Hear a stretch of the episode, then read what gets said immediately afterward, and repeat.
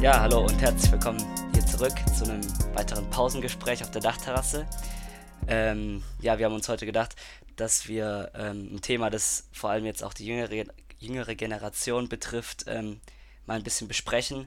Ähm, und zwar äh, grundsätzlich so, wie, wie gut soziale Medien und Politik sozusagen zusammenpassen und ob das Internet, ähm, wie das dazu beiträgt und seinen Beitrag leistet, äh, genau, bei, äh, bei der Polarisierung oder so generell von Politik. Ganz genau. Ja, und Und ja, wie Felix schon meinte, es ist ja gerade bei uns jetzt ähm, relativ viel.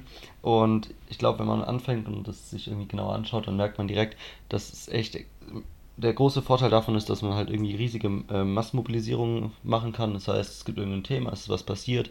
Wenn man jetzt das aktuelle Beispiel mit irgendwie den Bränden in Moria sieht, passiert es und direkt sind alle dadurch informiert oder man kann sich irgendwie mit verschiedenen Meinungen ganz leicht austauschen und irgendwie halt dann auch eine große, einen großen Zusammenhalt bilden, wenn man da irgendwas erreichen möchte.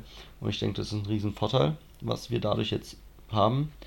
Gleichzeitig ja, ist es aber auch irgendwie, kann man es halt sehr leicht ja, auch ähm, negativ nutzen, wenn man sich jetzt irgendwelche Wahlkampagnen von Trump anschaut oder es ist eben auch sehr leicht, Fake News zu verbreiten, allein dadurch, dass man, wie es auch zum Beispiel jetzt beim letzten Mal, wie wir es bei der Bild gesagt hatten, dass ähm, sobald was spannend klingt, klick, klingt, klickt man eher drauf und dadurch verbreitet sich dadurch aber auch ganz leicht eben Fake News und alles mögliche. Das ja. heißt, es ist eher so ein Geben und Nehmen, dass man eben sehr leicht Sachen verbreiten kann. Ja, ein Problem sind ja auch diese, sind ja auch diese äh, WhatsApp-Gruppen oder so zum Beispiel. Also, keine Ahnung, zum Beispiel, nein, eben nicht WhatsApp, sondern das sind diese ähm, Telegram-Gruppen oder sowas, dass sich halt auch Leute irgendwie zusammenfinden, äh, die eigentlich halt im normalen Leben oder so vielleicht sich nie begegnen werden und dadurch können halt Leute mit völlig verrück verrückten ähm, Theorien sich äh, finden und gemeinsam irgendwie sich radikalisieren und das ist ja auch ein Problem in alle Richtungen. Also nicht nur Verschwörungstheorien, auch Islamismus, Frauenfeindlichkeit, das Ganze so, ähm,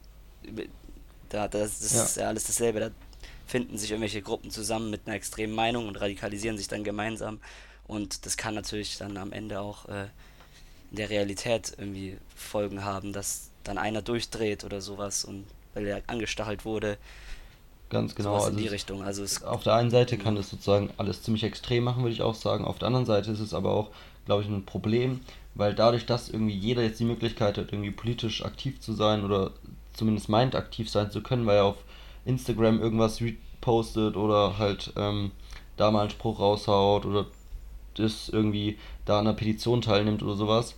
Obwohl eine Petition sogar eigentlich noch was Bestes, was du da jetzt machen kannst. Aber ich glaube, ein Problem ist eben auch, und dafür gibt es auch extra so einen Fachbegriff, das heißt Selectivism, dass man jetzt sozusagen, dass es man sich sehr einfach macht, irgendwie ak politisch aktiv zu sein und meint damit viel erreichen zu können, aber dann irgendwie nicht mehr kommt, sondern dass man eben einfach auf dem Sofa zu Hause rumliegen kann und dadurch plötzlich politisch sehr aktiv sein kann, weil man irgendwie online irgendwas verbreitet, aber dann eben nicht mehr weitermacht. Und ja.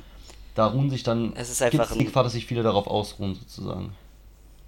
ja, es ist einfach ein Riesenunterschied, finde ich schon immer noch, ob man jetzt auf eine Demonstration zum Beispiel geht oder ob man von zu Hause irgendwie einen Tweet mit dem Hashtag absetzt oder sowas. Das ist halt einfach noch ein, schon auch einfach ein großer, großer Unterschied und äh, viele meinen dann halt irgendwie ähm, über Twitter oder was weiß ich, Insta oder so krass politisch zu sein und ähm, in Wahrheit würden sie aber äh, niemals da irgendwie bei einer Demonstration oder so Ganz sowas am genau. Start sein oder halt versuch, äh, ja genau, im, richtigen, realen Leben Ja, sozusagen. wenn man, Wobei man natürlich auch sagen muss, dass, dass, dass äh, die sozialen Medien dann auch, also äh, Leute, die gar, die zuvor halt nie, also komplett Politik verdrossen waren, dann dadurch ähm, vielleicht auch schon ein bisschen damit konfrontiert werden, was ja auch gut ist dann wiederum, das stimmt. Also was ich da ich ein ganz gutes Also, Beispiel finde, ist ähm, der, die Black Lives Matter Demos. Das ging ja auch sozusagen los mit ähm, zum Beispiel diesen schwarzen, die schwarzen Posts, die dann jeder gemacht hat oder in die Richtung was. Und es war ja auch erst so diese Bewegung auf beispielsweise Insta, aber auch allen anderen Netzwerken. Aber dann direkt gesagt wurde irgendwie, dass man mehr machen muss und dadurch sind auch ja die Demonstrationen entstanden und so. Und da war es eben auch so, dass es wurde genutzt, mhm. diese Massenmobilisierung über die sozialen Medien. Aber sie haben direkt gesagt, jetzt haben wir die Massen und dadurch müssen wir jetzt auch irgendwas machen. Und es reicht eben jetzt nicht, dass ähm, alle da jetzt so einen Post abgesetzt haben, sondern man muss jetzt das irgendwie mitnehmen und dann doch wiederum in die Wirklichkeit damit treten. Und das ist, denke ich, da ein sehr positives Beispiel, weil da sozusagen direkt ja. dran gedacht wurde, dass es eben nicht reicht, nur irgendwie online halt einen Hashtag zu verwenden. Ne? Ja, das stimmt, das Ähm, stimmt. ge- Ja, also es ist schon, schon auch äh, positiv dann in die Richtung. Genau, was aber sonst eben man trotzdem noch aufpassen muss, ist sozusagen, wenn man jetzt irgendwie jetzt Moria oder sowas anschaut, ist es auch wieder, finde ich persönlich, sehr viel so, dass ähm, alle gerade irgendwie was reposten oder so in ihrer Story haben, alles Mögliche. Aber dann wirklich was sozusagen zu machen, irgendwie ähm, eine Spende abzulegen oder jetzt habe ich vorhin gesehen, dass es diese Aktion gibt mit äh, Leave No One Behind und dann kann man direkt Mails an Abgeordnete schicken ähm, aus dem Landtag und auch Bundestag, um da sozusagen da Druck zu machen. Und ich glaube, dass das halt im Vergleich dann zu, wie viele da posten und sowas deutlich weniger machen oder auch die Demonstrationen, die jetzt zum Teil stattfinden, sind, glaube ich, lange nicht so besucht, wie eben es wirkt, wie viel ja, Interesse da das stimmt. online da ist. Da will ich jetzt auch zum Beispiel mich gar nicht Ja, man, ausnehmen, man aber muss halt weil es halt aber, einfach, da ist man schnell dabei, aber dann wirklich was machen, ist halt irgendwie nochmal ein ganz anderer und viel größerer Schritt.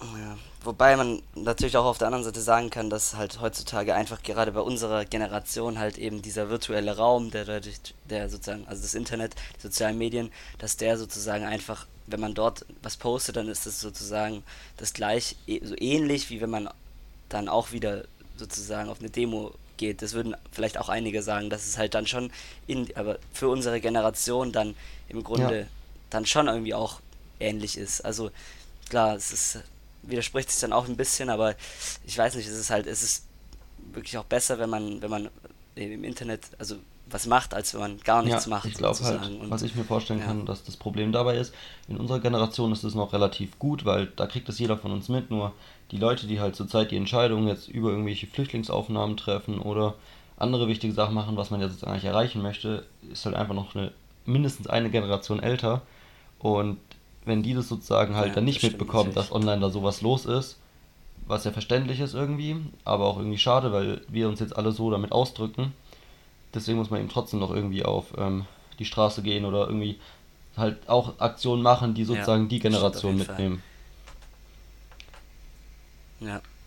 Ja, das stimmt. Ich habe auch zum Beispiel jetzt war ja, war ja ähm, wegen diesen Flüchtlingen in Moria ähm, auch wieder eine Demo bei uns in der Stadt und ähm, mein Vater und ähm, mein Bruder waren, waren da. Nee, ähm, also mein Nachbar und mein Vater und dem ihre Eltern. Auf jeden Fall hat er dort erzählt, dass es dort nur die ähm, sehr, sehr viele Ältere waren und wenig Junge, was äh, dann auch wieder dafür spricht, dass halt eben Ältere dann sozusagen auf eine Demo gehen Ja, eher, während Jüngere dann eher im Internet ähm, aktiv sind. Aber auf der anderen Seite dann sieht man Fridays for Future, deswegen kann man das, glaube ich, so pauschal nicht aber sagen. Fridays for Future ist eine riesige ähm, Massenprotestbewegung, die, also wo nur von Jungen das sozusagen, stimmt, also aber auch da würde ich behaupten, deswegen, ich dass weiß viel mehr ich online, also noch mehr online passiert, als jetzt wirklich dann am Fre irgendwie freitags auf die Straße gehen. Und das wird halt, glaube ich, ja, ja, Fridays for Future ist auch an sich schon ja, auch auf eine jeden Fall, auf jeden Bewegung, Fall. aber Das also ist schon auch ein die riesen, Positivbeispiel, dass dann also auch noch was die anderes passiert. Demonstrationen sind da, ja, Nichtsdestotrotz, oder Black Lives Matter gab es auch große Demos dann so, ja also genau. Mit, mit, mit vielen Leuten. Deswegen, ich weiß nicht, es ist halt immer. Also jetzt, man kann sozusagen nicht nur sagen, ja, die, die junge Generation ist halt online so Nee, gar nicht, ganz genau. unterwegs. So. Aber ich meine, das äh, Online hat ja auch nicht nur Vorteile, sage ich mal irgendwie, weil wenn man sich jetzt mal anschaut, irgendwie was, wie einfach es plötzlich ist, auch irgendwelche Hate Speech im Internet dazulassen, weil es halt doch wiederum anonym ist und man nicht so richtig dafür gerade stehen muss, was man da jetzt rausballert. Auch ganz schnell mal irgendjemanden angreifen ja, das kann, stimmt egal in welcher Form.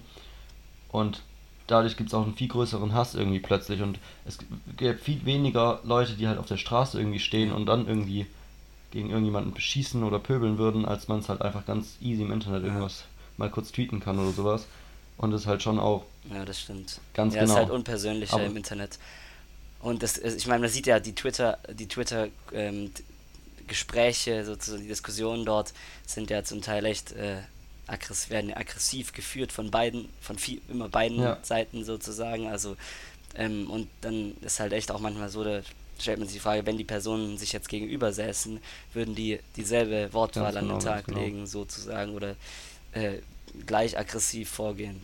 Äh, Denke ich nicht. Deswegen, ja, das stimmt, es ist halt viel unpersönlicher, deswegen ist es auch einfacher, schnell mal jemanden anzugreifen.